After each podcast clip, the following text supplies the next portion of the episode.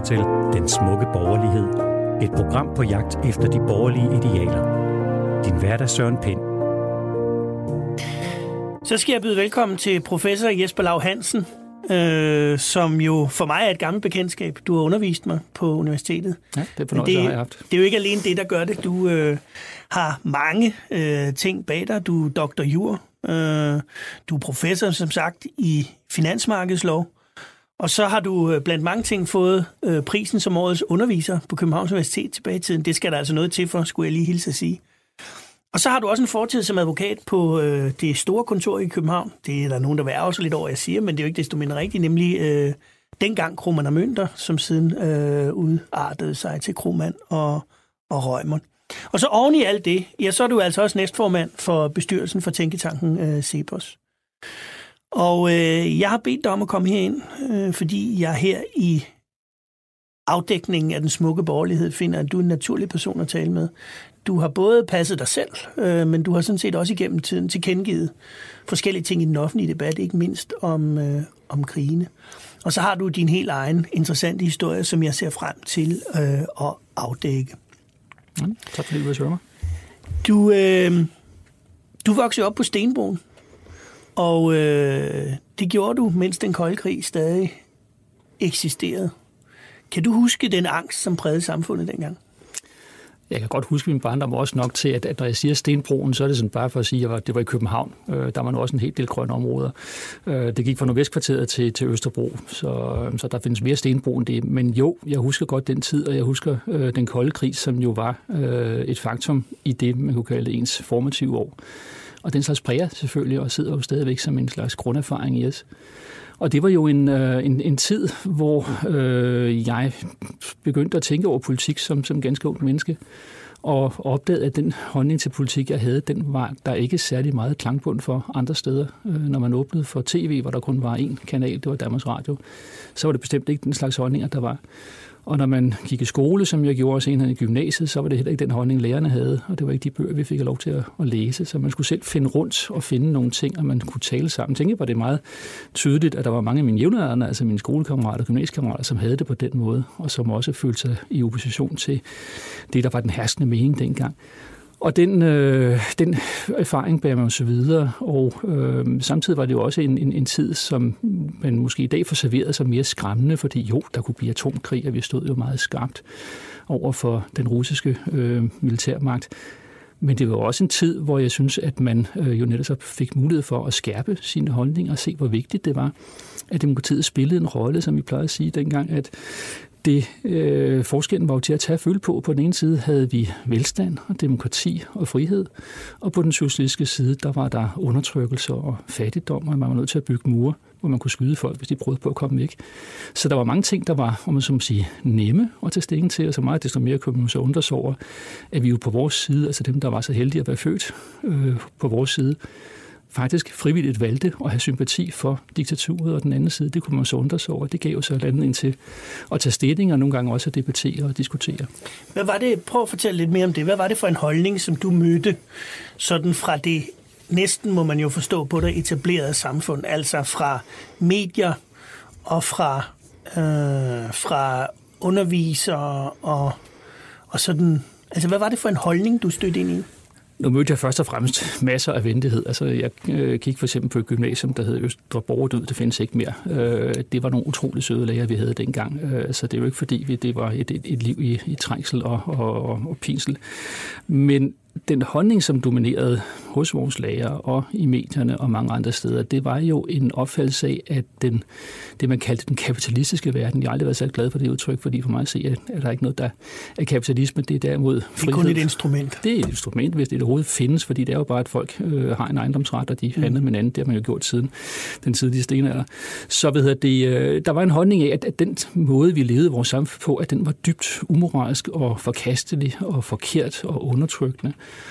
Og, det og at den vel egentlig også var på vej til at forsvinde til fordel for den såkaldte det, videnskabelige det socialisme. Det man jo det, i ramme alvor, altså man talte om, om postmodernisme og meget andet. Altså nu var vi på vej mod de sidste tider, og nu vil øh, vores samfund snart gå over og, og blive erstattet, og det var også på høje tid, at der ville komme noget bedre. Og det var jo, i hvert fald på det tidspunkt, jeg er jo altså, godt nok gammel, men, men jeg er født der og var ung i 80'erne, at på det tidspunkt begyndte det at, at have lange udsigter med den socialistiske revolution, fordi øh, Østlandene blev mere og mere nedkørt og mere og mere forfærdelige at leve i, og det var mere og mere åbenlyst, at de sakkede bagud.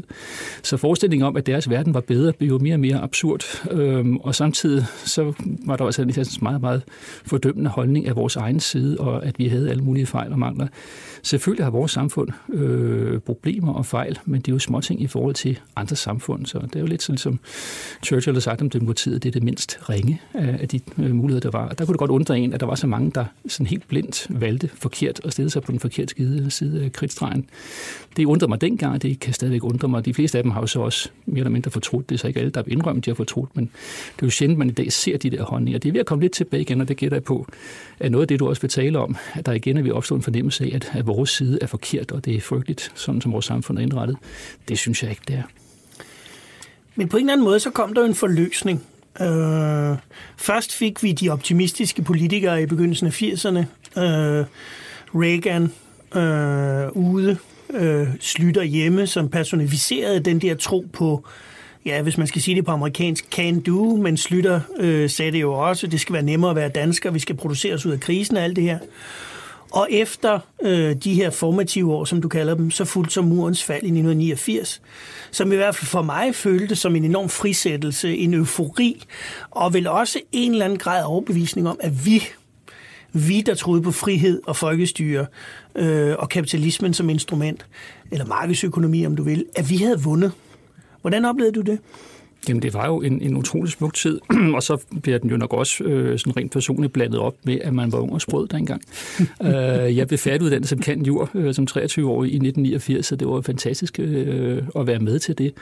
Og som du rigtig peger på, så inden da var der jo gået det forløb, at vi havde fået Ronald Reagan i USA, og vi havde fået Margaret Thatcher i, øh, i England, to af vores øh, efterkrigstidens største politikere. Og vel egentlig også Helmut Kohl i Tyskland. Det og Helmut Kohl, som jo også var altså ja. folk, som jo netop stod for en fornuftig borgerlighed, og som gik op imod det her. De blev så demoniseret kraftigt af, af den mere forskruede venstrefløj, som jo var i retræte, men det var jo øh, helt elementære øh, frihedsbaserede ting, de sagde og stod for.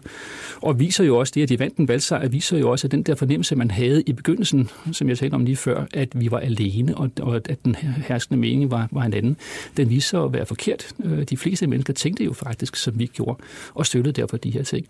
Og da så muren falder, jamen så var det, som du siger, en eufori. Det var jo så utroligt smukt at se de her mennesker, der i generationer nu havde været undertrykt af socialismen og hele det redsomme statsapparat, de havde derovre, den fattigdom, de blev påtvunget, den ufrihed, de måtte leve med, at lige pludselig se dem blive frie, og den øh, glæde, de havde, og den, øh, de der smukke scener, hvor man ser folk øh, køre i deres rødne træbier øh, ind i, øh, i Vesttyskland og blive taget imod af vesttyskerne, som jo havde haft øh, den frihed hele tiden, og nu kunne tage imod og dele med de andre. Det var en utrolig euforiserende tid, hvor man jo tænkte, alt kan lade sig gøre, og mm. fik bekræftet sin holdning til, at alle mennesker ønsker frihed. Og det er en holdning, jeg så stadigvæk har, og en gang imellem kan man så godt konstatere, at det er så ikke alle, men jeg tror stadigvæk, at de fleste rundt omkring, uanset race, uanset hudfarve, uanset hvor de lever og hvilken kultur, hvad man skal finde på at dele folk op efter, at de ønsker frihed. De ønsker at leve godt og have en tryg tilværelse med privat ejendomsret og muligheden for at vælge deres egen fremtid. Og lige præcis det, du siger der, det var vel det, vi lagde til grund. Mm-hmm. Det var vel det, vi mente havde sejret. Og vi troede vel egentlig også, at det ville gå af sig selv. Altså, vi tænkte vel ikke, der skulle kamp til dengang, fordi apropos, vi var sprøde og unge, og vi tænkte, alle må kunne se det her. Eller hvad? Ja, altså bagklodskabens øh, ulideligt klare lys, der kan vi jo se, at vi på nogle punkter undlod at cementere den frihed, som vi tog for givet. Men det er jo ikke så, så Men det var vel også, fordi vi troede, det ville gå af sig selv? Ja, og et eller andet sted vil jeg nu også sige, at, at, at, at antagelsen er ikke helt forkert, og, og det er jo heller ikke gået så øh, helt forfærdeligt den modsatte vej. Altså det, det skrider lidt, og det er jo nok noget af det, vi kommer tilbage til. Det skrider i dag lidt den forkerte vej, men det går langsomt, fordi der er altså nogle mange stærke kræfter i, at folk vil gerne det fornuftige samfund. De vil gerne det borgerlige samfund med frie markeder og frihed til at tro og tænke, hvad man vil og den slags ting. Så, ved det, så det er jo ikke så mærkeligt, at man tænkte, at det behøver vi ikke gøre så meget ved det vi nok har været for svage til, kan vi se i dag, det var at få opbygget de institutioner, der skal til. Fordi når folk begynder at blive presset, så begynder de at kigge efter nemme løsninger, og så bliver de nemmere at forføre af det, vi som med et indtil videre lidt misbrugt modord kalder populister, i mangel af bedre udtryk. Så begynder de at, at falde lidt hen til, at så er frihed måske i virkeligheden ikke så vigtig, hvis jeg øh, føler mig truet af det ene eller det andet eller det tredje.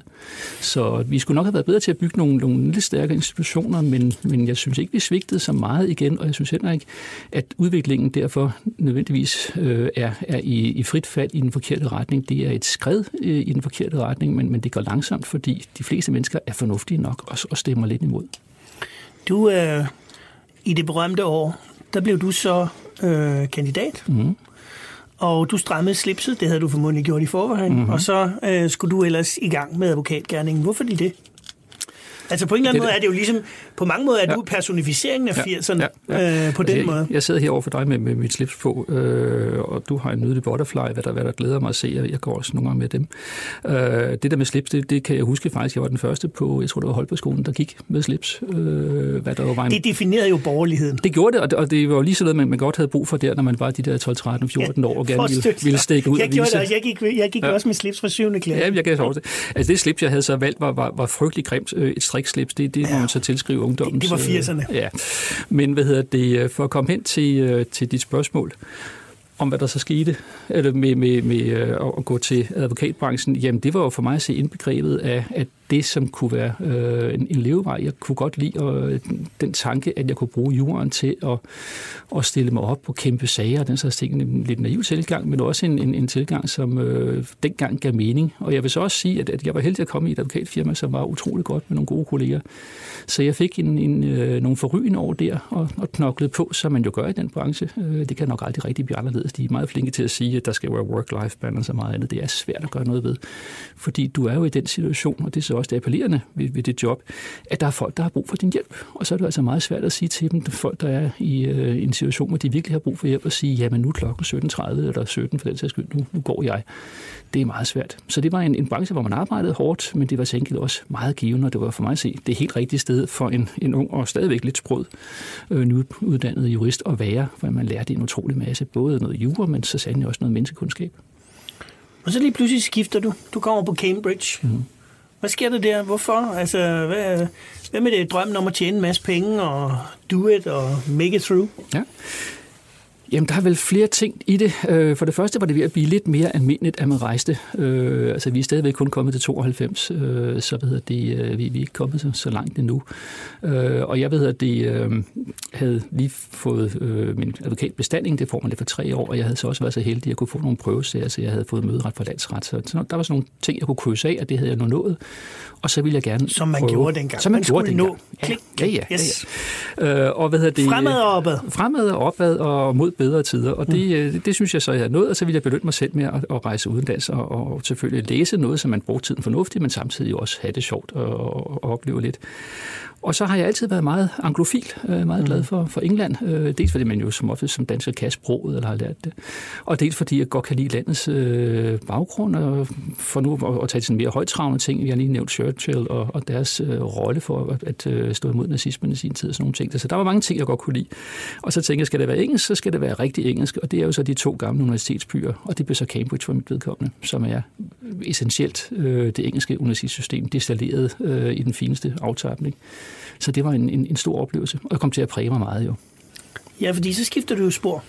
Ja, det vil sige, at jeg går det ikke lige med det samme, fordi det var øh, et, kun et år, jeg var væk, øh, og så tænkte jeg, at nu skal jeg hjem. Øh, desuden havde jeg en, en, en særdeles øh, sød kæreste, som, som jeg nu har været gift med i, i mere end 25 år, så der var noget, der trak derhjemme, så jeg vil gerne hjem igen. De borgerlige øh, dyder igen. Igen. Øh, stabilitet og, og, og kærlighed, ja.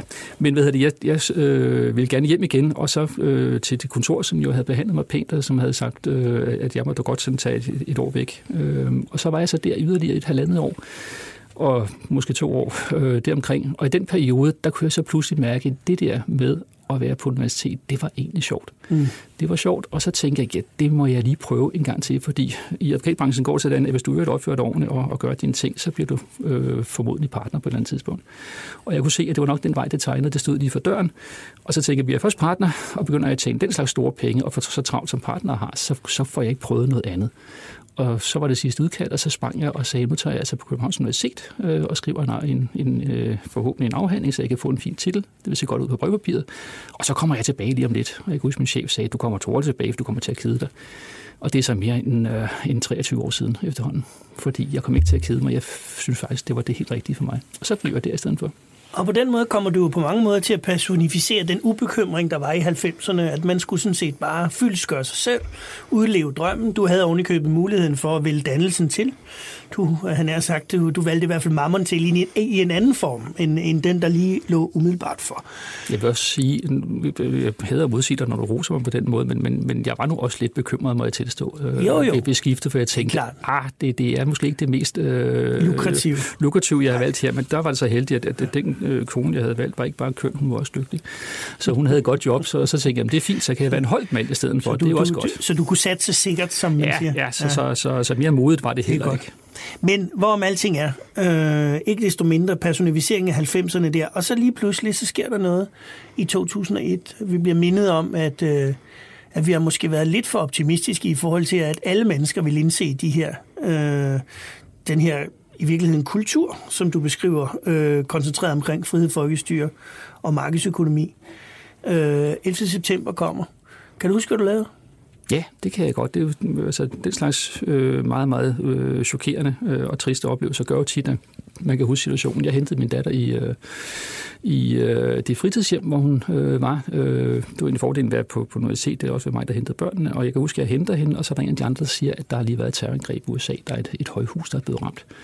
Og så springer jeg hjem og tænder på tv'et, og så sidder jeg jo så der navlet til tv'et og er fuldstændig øh, chokeret, som jeg tror alle var forholdsvis hurtigt, lige, lige i de der første dage efter, der tror jeg, at chokket var så stort, som jeg ikke tænkte på andet end det, der var sket. Men, men, men ret hurtigt for mig gik det op for mig, at det var jo sådan set noget, vi burde have kunne se komme, fordi det starter jo lidt, lidt tidligere for mig at se øh, det, det store skift tilbage, som, som, øh, som du her sigter til med den militante islamisme. Det starter for mig at se med Rushdie-sagen, som jo også var et, et chok, men på en, en langt mindre skala. Prøv at fortælle Rushdie-sagen. Der er nok, Rushdie, det er nok ikke alle, der kan nej, huske det. Nej, Rushdie-sagen er jo, at øh, en, en, en kendt øh, engelsk forfatter af indisk oprindelse øh, skriver øh, romaner, øh, og øh, typisk øh, bliver vel opfattet i England som, som, som lidt venstreorienteret af samme grund, meget populær og meget andet, men på et tidspunkt skriver han øh, en roman, De sataniske vers, som blandt andet får sin titel, fordi han der kommer ind på øh, nogle, nogle øh, betragtninger, som vedrører øh, islams hellige profet Mohammed. Og de øh, betragtninger er skrevet som litteratur, men bliver altså opfattet øh, i nogle muslimske kredse som en fornærmelse af profeten. Øh, og det, der så bliver det nye, og som man ikke havde set før, det var, at i stedet for, at mm, de muslimer, der følte sig krænket, om som sige, sagde, det, det er også en dum forfatter, øh, vi lader være med at læse bogen, så gik de på gaden og, og tog så en del af den, den, øh, den islamiske tænkning med sig og sagde, jamen altså, så skal han også slås ihjel. Og så begyndte man at øh, overveje, at man, man kunne slå ham ihjel, og en del af de folk, der havde arbejdet sammen med ham, blev faktisk øh, slået ihjel. Øh, rundt omkring i verden og bogfolk blev slået ihjel. Og den der oplevelse af, at vi i blandt os havde folk, som altså øh, så sådan på deres religion, at det gav dem ret til at slå andre mennesker ihjel, hvis de følte sig fornærmet. Det kom jo som et, et øh, chok, for man tænkte, jamen, hvorfor lever de i vores verden, hvis de ikke forstår vores måde at leve på? Øh, og at de kunne have den slags holdninger, var, var jo overraskende. Men samtidig må jeg så også sige, at det var ikke mere overraskende end, uden sammenligning i øvrigt, at vi altså under den kolde krig jo kunne se, at vi havde folk, der støttede øh, sovjetsiden og den slags ting, og som gjorde det helt åbenlyst. Og, øh, jo altså dermed stod på den forkerte side af kritisk drejen, så vi havde jo set situationen før, mm. men det var bare en, en periode, man troede egentlig var gået lidt i glemmebogen. Altså den kolde krig var vundet, og der syntes at være enighed om, at frihed og ytringsfrihed og sådan ting var gode. Mm. Og så pludselig så man en række medborgere, have nogle øh, holdninger, som man tænkte, hold da op, hvorfor har de dem? Og så kommer den her frygtelige terrorhandling, som jo også i sig selv var en kombination, fordi faktisk gjorde Al-Qaida jo deres, man kan ikke sige deres bedste, men deres værste for at ramme USA. Lavede jo en lang række terrorangreb, som hele tiden blev værre og værre. De ramte dem forskellige steder, og til sidst så øh, lavede de altså det her øh, terrorangreb, hvor de brugte fly, øh, civile fly med mennesker i, som øh, en slags raketter, som de sendte ind i højhuse. Og det var jo så det, der man som sige, for alvor gjorde det klart, at vi var sårbare i, i Vesten, fordi man jo altså her havde med en fjende at gøre, der glædeligt myrdede løs på folk, som intet havde gjort. Og så skiftede tingene jo ligesom karakter, fordi så gik det fra, at vi mente, at værdierne ville gå af sig selv, til at nu ville vi slås for dem. Mm-hmm. Øh, vreden kom ligesom ind. Mm-hmm. Jeg går ud fra, at du også blev meget vred øh, omkring øh, det angreb. Ja, altså det var et, et fejt angreb, og derfor tænkte man, det skal, det skal, øh, det skal det. svares. Altså vi er nødt ja. til nu, nu kan vi ikke længere, som man havde gjort med de tidligere angreb fra Al-Qaida, bare kigge til den anden side og sige, om det er nærmest en politisag, det må vi kigge på. Det var et angreb, der var så alvorligt, så vi tænkte, nu bliver vi nødt til at gøre noget. Ja, det, det, der må man jo så sige i dag, når folk undrer sig over, hvorfor det her startede. Ja, det, det, jeg kan ikke helt forstå den fordring, fordi jeg, jeg, jeg kan i hvert fald ikke se andet, man var nødt til at svare igen. Mm. Og så kom krigene, og dem har du jo engageret dig en del i at beskrive, øh, særligt Irakkrigen. Mm. Synes du, Irakkrigen var rigtig? Ja, det synes jeg stadigvæk. Og, igen, og hvad var det, du synes var rigtigt i den? For ja. på en eller anden måde kom det jo alligevel ud. Altså, Afghanistan var jo enkelt at forstå. Forstået på den måde, at det var et svar på 11. september. Men Irak, Mm. For mig at se igen, skal man gå lidt længere tilbage. Altså ligesom jeg ikke ser øh, september 2001 øh, terrorangrebet som, som det første, men mm. derimod som kombination på en, en udvikling så er krigene for mig at se, altså det vi også kalder for den aktivistiske politik, det er noget, der starter noget før. Det starter med Saddam, som angriber Kuwait. Øh, og, det start, og kort tid efter har vi så også Helt øh, krigene. i 90, 91. 90, ja, og, hvad hedder det, og ikke så lang tid efter får vi krigene i Europa, som jo også på altså Balkan. på Balkan øh, med Jugoslavien, der falder fra hinanden, og, og de mest forfærdelige øh, ugerninger bliver begået. Altså ikke bare krig, som jo i sig selv er forfærdeligt, men altså også det, man kan kalde krigsforbrydelser, bliver begået i stor stil og hvor vi i, i uh, lidt, lidt famlende begynder at indse, at vi bliver nødt til at, at, at gøre noget. Vi kan ikke bare kigge den anden vej. Så aktivismen kommer ind i billedet på baggrund af, at man førhen ikke gjorde noget, også fordi risikoen var så stor i forhold til den ja. kolde krig. Ja, plus netop, at når den, den kolde krig var slut, og vi havde, om man så må sige, vundet, i hvert fald den fjende, som troede os, var nu væk, øh, faldet sammen, så havde man jo frigjort øh, en handlemulighed, man ikke havde før. Og så var det for mig at se det rigtige at gribe ind øh, i Kosovo, hvor man stoppede øh, serbernes overgreb. Det var ikke, fordi serberne var værre end de andre, de var bare de stærkeste, og derfor dem, der kunne begå større angreb øh, og overgreb. Så det kan greb ind over for øh, Kuwait-krigen tilsvarende. Man kunne ikke acceptere, at, at øh, Saddam i Irak øh, invaderer en, en uskyldig nabostat og forsøger at tiltage sig det område. Det var det et område, for det første var det forkert, og så var der selvfølgelig også en egen interesse i det, fordi det var et område, der var vigtigt for os. Og Afghanistan, som du siger, tilsvarende helt oplagt. Øh, Taliban-styret havde lagt øh, land og, og faciliteter til, til al-Qaida, og så måtte man jo, øh, hvis de ikke ville udlevere al-Qaida, og det ville de bestemt ikke, ja, så måtte man jo angribe dem. Og tilsvarende med, med Saddam, som jo øh, havde været i en krigstilstand med våbenhvile siden Kuwait, jamen altså han blev ved med at være en øh, plage for sin befolkning, og man kunne ikke komme af med ham. Først så troede man jo, dengang man øh, fjernede ham fra Kuwait, at øh, der lod man jo ham sidde. Man kunne jo have fjernet ham med den lejlighed der lod man ham sidde, fordi man troede, at det er en fordel at have en diktator, øh, fordi det, det kan holde låg på det hele, men det viser sig, at det var en, en meget, meget stor fejl, fordi den her diktator, han blev ved med at sidde og være en aggressiv øh, fredsforstyrrer, som, som øh, kunne støtte terrorister og meget andet, hvad han jo også gjorde. Og så, øh, da han jo ikke gav tegn til at flytte sig, så prøvede man at sanktionere ham, og det gjorde så, at den irakiske befolkning blev sultet øh, med, med, med tusinder. Vi finder aldrig ud af, hvor mange tallene har været stærkt overdrevne, men, men at det var et kæmpe problem, og der er ikke nogen tvivl om. Så forestillingen af, at, øh, at tingene først bliver alvorligt med Irakkrigen, er jo dybt forkert. Øh, Irakkrigen var jo en, en, en katastrofe allerede før øh, krigen, så den gør sådan set ikke tingene værre. Den stopper derimod de her sanktioner, som jo langsomt sulter øh, irakerne ihjel. Og jeg kan ikke se, at der var noget alternativ. Havde vi lavet Saddam side, så ved vi i dag, fra de til undersøgelser, man lavede efter krigen af hans øh, forhold, at så havde han fået de her masseudlæggelsesvåben, han jo var så begejstret for, og som diktatorer har i det område, Gaddafi havde dem, øh, Assad har dem og bruger dem jævnligt. Så for mig at se, at krigen var det rigtige, ja. Og hvis man vil have det hamret hjem, den pointe, så kan man prøve at kigge på, hvad der skete, da vi så på baggrund af krigen sagde, nu lader vi være med at blande os. Ja. Det var så Syrien, og det er jo så gået langt, langt værre der. Så ja, hvad siger jo, du synes, til dem, som... Altså, der er jo folk, der påstår, at øh, hele den udvikling så, så kom der, hvor vi blev trætte, om jeg så må sige. Mm. Og der, det kom jo på et tidspunkt. Altså, det var som om, at de her, de her kulturbærende værdier, vi taler om, de, de, sådan, de blev lidt det lykkedes os jo ikke at indføre egentlig demokrati i Afghanistan, og på et tidspunkt vende strategien og sådan noget. Og så var det som om folk forhærdede sig. Og de blev også trætte og sagde, nu tager vi hjem. Han har sagt, build a wall around ourselves, og lad fanden hytte, altså lad fanden hytte sine. Øh, og der er der jo folk, der vil påstå, at det, der skete i Syrien siden, det var kun forårsaget af, at, øh, at vi overhovedet gik i krig i Irak. Ja, det er forkert. Øh, for mig at se ret, altså det kan man have forskellige holdninger til, men for mig at se det ret oplagt forkert, mm. øh, fordi vi kan jo se, at øh, det, der udløser det, er jo det, der man også kalder det arabiske forår på et tidspunkt, som jo starter langt over vestpå, øh, i Nordafrika, i Algeriet og Tunesien, og, Tunesien og, og, og, de lande. Det var en fantastisk ja. oplevelse. Og der, ja, og, og, og igen, altså for mig at se, øh, er der hele tiden nogle fortilfælde, øh, som, som, som viser, at, at, at, at historien sker ikke i de der store spring. Altså mm. Algeriet havde jo en, en, en frygtelig øh, borgerkrigslignende situation. Mm.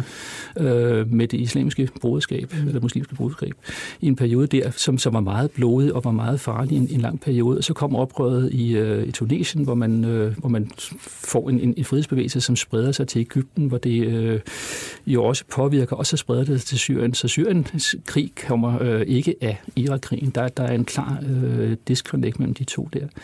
Men øh, den der med, at vi, vi trækker os tilbage, altså for mig se, så er det noget, vi gør flere gange, og vi gør det. Altså det er ikke bare en stor bevægelse. Det er ikke bare et pendul, der svinger en gang imellem sådan med, med, med mange års mellemrum. Den svinger rimelig ofte. Jeg har allerede nævnt for eksempel, at med Kuwait-krigen, der, vi jo, øh, der greb vi ind, fordi vi synes, det her kunne vi simpelthen ikke bare sidde og kigge på, at han, han på den måde øh, invaderede og, og myrdede løs i, i et lille øh, naboland. Men aldrig så snart havde man jo invaderet ham og sagt, nu har vi vundet, så lod man diktatoren sidde, fordi man sagde, det, det skal vi ikke blande os i, det, det, det fører for vidt, lad ham nu bare sidde der, der plejer at være diktatur hernede øh, i Mellemøsten, det er nok det bedste at lade det blive der. Og så trak man sig tilbage, det var en stor fejltagelse. Og så efter 2001, hvor man så, at vi er altså ret sårbare, når terrorister får, får hjælp udefra, så gik man så den modsatte vej og, og fjernede øh, Saddam. Det gav så Irak-krigen, som jo gav en masse problemer og en frygtelig masse dræbte øh, i Irak. Og så sagde man så, så svinger pendulet tilbage nu igen, som du var inde på, hvor man siger, at det her det går ikke, vi må hellere blande os udenom. Og så kommer Syriakrigen af andre grunde. Og så vælger man altså at sidde på hænderne og kigge den anden vej, den tro, at det behøver vi ikke blande os i. Og det får man så indset, at det var øh, helt forkert. Ja, fordi realiteten er vel den, øh, for det første, at den der bevægelse starter med Obama. Der er rigtig mange, der siger, at den starter med Trump, men det er jo ikke rigtigt den der tanke om, at Amerika skal hjem igen, den starter jo under præsident Obama.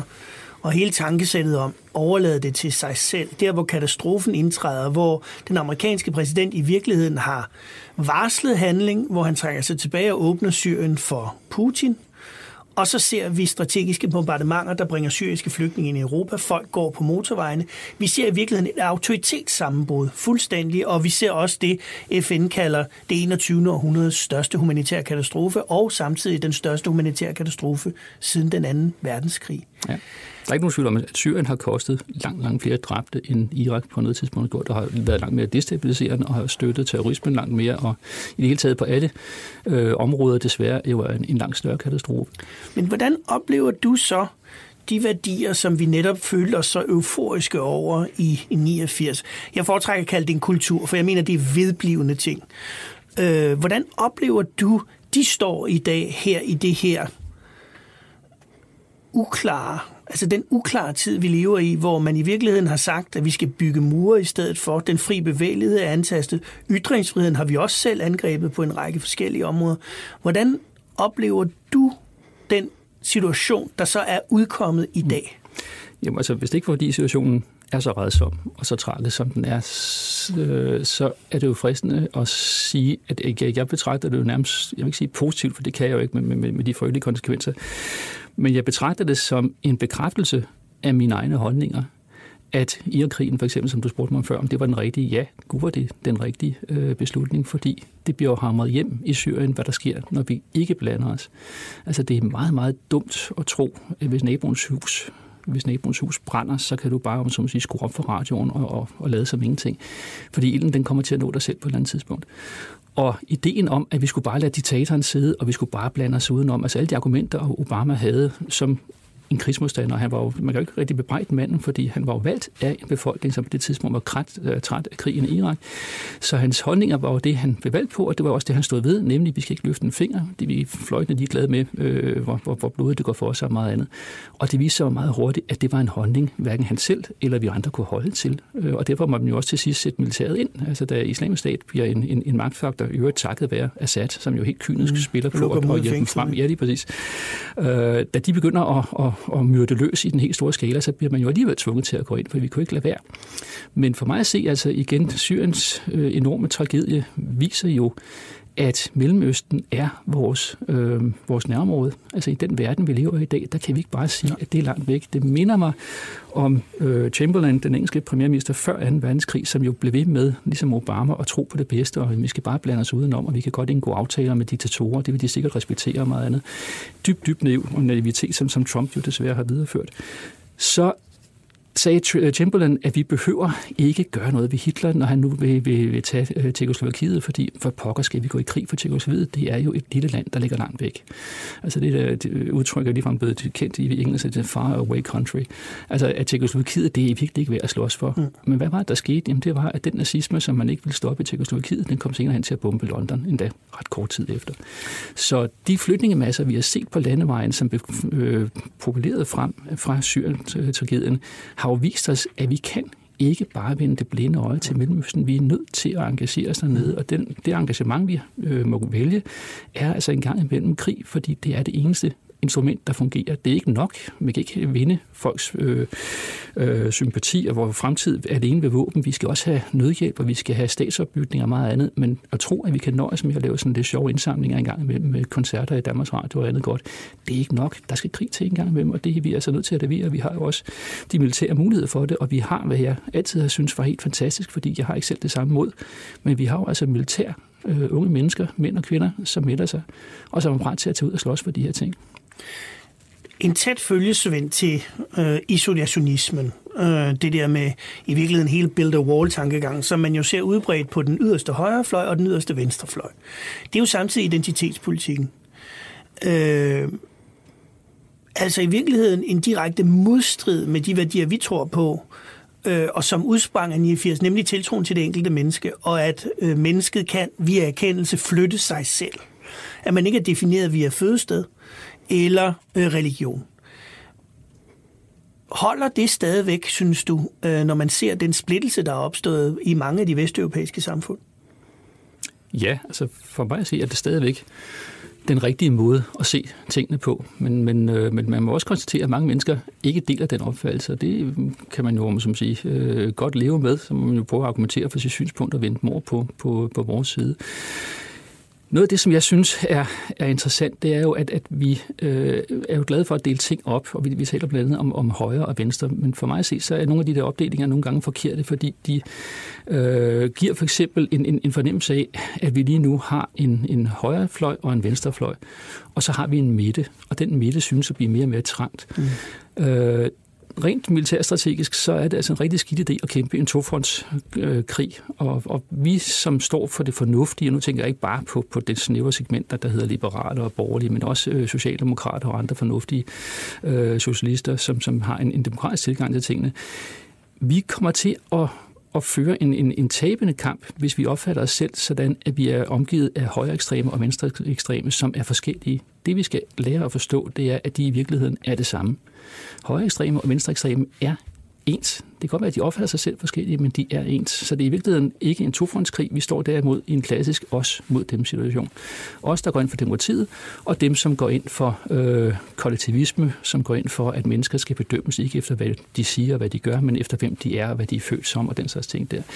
Og den, øh, den erkendelse, synes jeg, er meget vigtig, fordi hvis man hele tiden tror, at, at højre ekstreme og venstre ekstreme repræsenterer hver sit, så bliver man meget nemt presset ud i den der situation, hvor man siger, jamen jeg tager afstand for det, nå, så er du altså tilhænger af det andet. Nej, det er jeg ikke. Jeg er ikke på nogle af de ekstreme fløje. Jeg står faktisk her på, på den fornuftige øh, side af, af, af holdningen så ved det, vi er nødt til at, at erkende, at, at øh, det, der forener det ekstreme højre og det ekstreme venstre, det er hadet til dem, der er anderledes. Mm. Det kan formuleres forskelligt. Øh, på højrefløjen plejer man at formulere det sådan, at man ikke kan lide folk, hvis de har en hudfarve eller en religion eller noget andet, der er anderledes. Og på den ekstreme venstrefløj, der hader man folk, hvis de er anderledes, fordi de er rige eller har en social klasse, der ikke passer til ens egen. Men havde det det samme? Men havde det det samme, og, og altså den, det, det, den måde hadet udformer sig på, enten det er fremmedhad eller, eller misundelse, det er udtryk for det samme. Det er det samme had til folk, der er anderledes end en selv. Og det er det, vi skal bekæmpe. Så her til sidst. Vi to har jo oplevet den der følelse af en aftenstemning over Vesten før. Det oplevede vi øh, i løbet af den kolde krig, hvor man troede præcis, at markedsøkonomi og folkestyre i virkeligheden bare var en overgangsperiode til planlægning, styre og kontrol med oplyste politikere, som skulle sidde og træffe beslutninger. Det gik jo heldigvis, som det gik. Jeg tror rigtig mange i dag sidder med den samme følelse igen at troen på det enkelte menneske, troen på, at øh, den, den oplyste borger vil træffe de rigtige valg, vælge de rigtige politikere, øh, i sin færden vil træffe de rigtige valg i forhold til miljøet osv., den er der rigtig mange, som føler en antastelse ved, samtidig med, at du har et kæmpestort øh, kleptokratisk system i Kina, som nu sidder og bruger kunstig intelligens til at styre og planlægge og kontrollere deres befolkning, med ganske få selvfølgelig mænd, der er uddannede ingeniører, som styrer det her samfund. Er du optimist på folkestyrets vegne, og hvad tror, hvad tror du vil gøre, at den her følelse, som rigtig mange mennesker har, vil forsvinde, ligesom vi så det efter 1989? og det gode ved sejre. Jo, altså den her fornemmelse af, af aftenstemning, den kan man jo godt føle, og det er jo nok også fordi, vi ikke er så unge og sprøde længere, som vi har været. Altså, måske er det også vores egen... Tal for dig selv. Ja, netop. Men for mig vedkommende. Nej, jeg vil sige, for at svare på de spørgsmål, jeg er øh, optimist. Øhm, og hvis jeg må give et konkret eksempel, som, som, øh, som, som illustrerer det, så var der et... Øh, så kommer jeg jo fra Københavns Universitet, for det juridiske fakultet, og der var i december et møde om den her krænkelsesdebat, og jeg gik ned til det møde, som var indkaldt af vores studerende og rummet, da jeg kom ind var det med, I havde mexikanerfester, man ikke måtte have som brev længere. Lige præcis. Hele den der besønderlige historie. Og der var indkaldt studentermøde, og det var de studerende, der, der sad i salen. Den var proppet med studerende, og jeg kom og tænkte, nå, nu vil vi sikkert opleve det. det ja, nu vil vi sikkert høre ligesom i USA på, på eliteuniversiteterne, hvor de jo blevet fuldstændig skængerne skøre alle sammen, især de studerende. Og jeg blev overrasket, positivt overrasket, og jeg blev faktisk øh, rigtig, rigtig stolt over, jeg har næsten mm. lyst til at sige mine studerende, det er jo ikke mine unger, men de er jo fra mit øh, fakultet. De studerende var klart imod det der krænkelseshysteri. De havde nogle opfattelser, som jeg jo vil beskrive som borgerliberalt og ytringsfrihed og meget andet. De vil sikkert selv bruge nogle andre udtryk, øh, og måske lægge det politisk nogle andre steder, det er helt fint. Men jeg blev simpelthen så stolt af dem. De gav ikke fem flade øre for det der, og de var meget klare i deres overbevisning. Så med den slags unge mennesker, jeg tror, det er ikke bare der, det er helt generelt, så tror jeg, at det der, de der grundlæggende ting, som vi tror på, og som vi så vælger at kalde for liberale værdier og meget andet, borgerlige værdier, de ligger simpelthen grundfæstet i de fleste mennesker. De fleste mennesker kan godt lide frihed, og de kan godt lide et ordentligt samfund, og derfor så vil det også sejre. Men vi er nødt til at stå op, og vi må også gøre os klart, at vi får ikke tingene forærende. Vi er nødt til at kæmpe for dem. Det var vi under den kolde krig, det har vi været under øh, de mange andre ting, der har fulgt siden hen, og det vil der også være i fremtiden, fordi der er øh, systemer, som, som bekæmper os, men glem ikke, Kina er, jeg vil ikke sige, de er en papirtiger, men de er et meget, meget svagt underbygget samfund. Og Rusland, jamen herregud, hele deres økonomi svarer til Spanien. Større er de ikke. De fylder meget på landkortet, men det er jo en tværv. Og der er så ekstreme folk, der altid synes, at det, øh, der foregår i Rusland, det er den måde, vi andre også burde leve på. Jamen, det har vi jo set før, ikke? og det katter på smilet. Så nej, jeg er ikke bekymret hverken for Rusland eller for Kina. Jeg tror, at vores holdninger er de rigtige. Det øh, går tilbage fra antikken, det vil altid være der. Det er noget dybt iboende i mennesker, og jeg tror derfor, at det går den rigtige vej, og jeg synes, at ungdommen i den grad bekræfter det. Så jeg er optimist. Det lyder som om, du er ret overbevist om, at borgerne vil genopdage, at med det privilegium at leve i et demokrati, øh, så følger der ikke kun rettigheder, der følger også pligter, og det er under pligten også til at engagere sig. Hvis jeg skal få dig til her til allersidst og nævne en borgerlig dyd, hvad for en vil du så vælge blandt de mange, som er? Hvad synes du repræsenterer ja, den borgerlige dyd? Den er, den er svær, øh, for der er så meget, man, man kan tage fat i. Alle de ting, man, man, man burde gøre, burde være. Skal jeg vælge en, så må det være selvtillid. Selvtillid, troen på, at man kan og at man som borger kan indgå i et demokrati, at man har ret til at have sine holdninger, og man har ret til at gøre dem gældende, og man har ret til at kæmpe for dem. Også den selvtid, der ligger i, at man kan acceptere, at andre folk er uenige, og har andre holdninger og andre måder, de vil leve deres liv på, og sige, at det er fint nok, gør det på din måde, jeg gør det på min måde. Og i det omfang, der skal træffes en beslutning, så må vi stemme om det og se, øh, hvor mange der er. Men den selvtillid, der ligger i, at man føler, at man kan stå på egne ben, og man ikke vil lægge andre til last, den ser jeg som en, en meget central øh, borgerlig dyd, som, som også øh, kan pege på nogle af de andre ting, som også er vigtige. Jeg har selv et meget svagt punkt for storsind, som jo er mm-hmm. meget nærliggende på det, du siger. Jesper Lav, tusind tak, fordi du kom. Det var en stor fornøjelse. Også ja, tak. Find alle programmer fra Berlingske i Podcast 24-7-appen, eller hvor du ellers lytter til dine podcasts. Programmet er tilrettelagt af Søren Pind, Pia Collignon og Mia Svendingsen.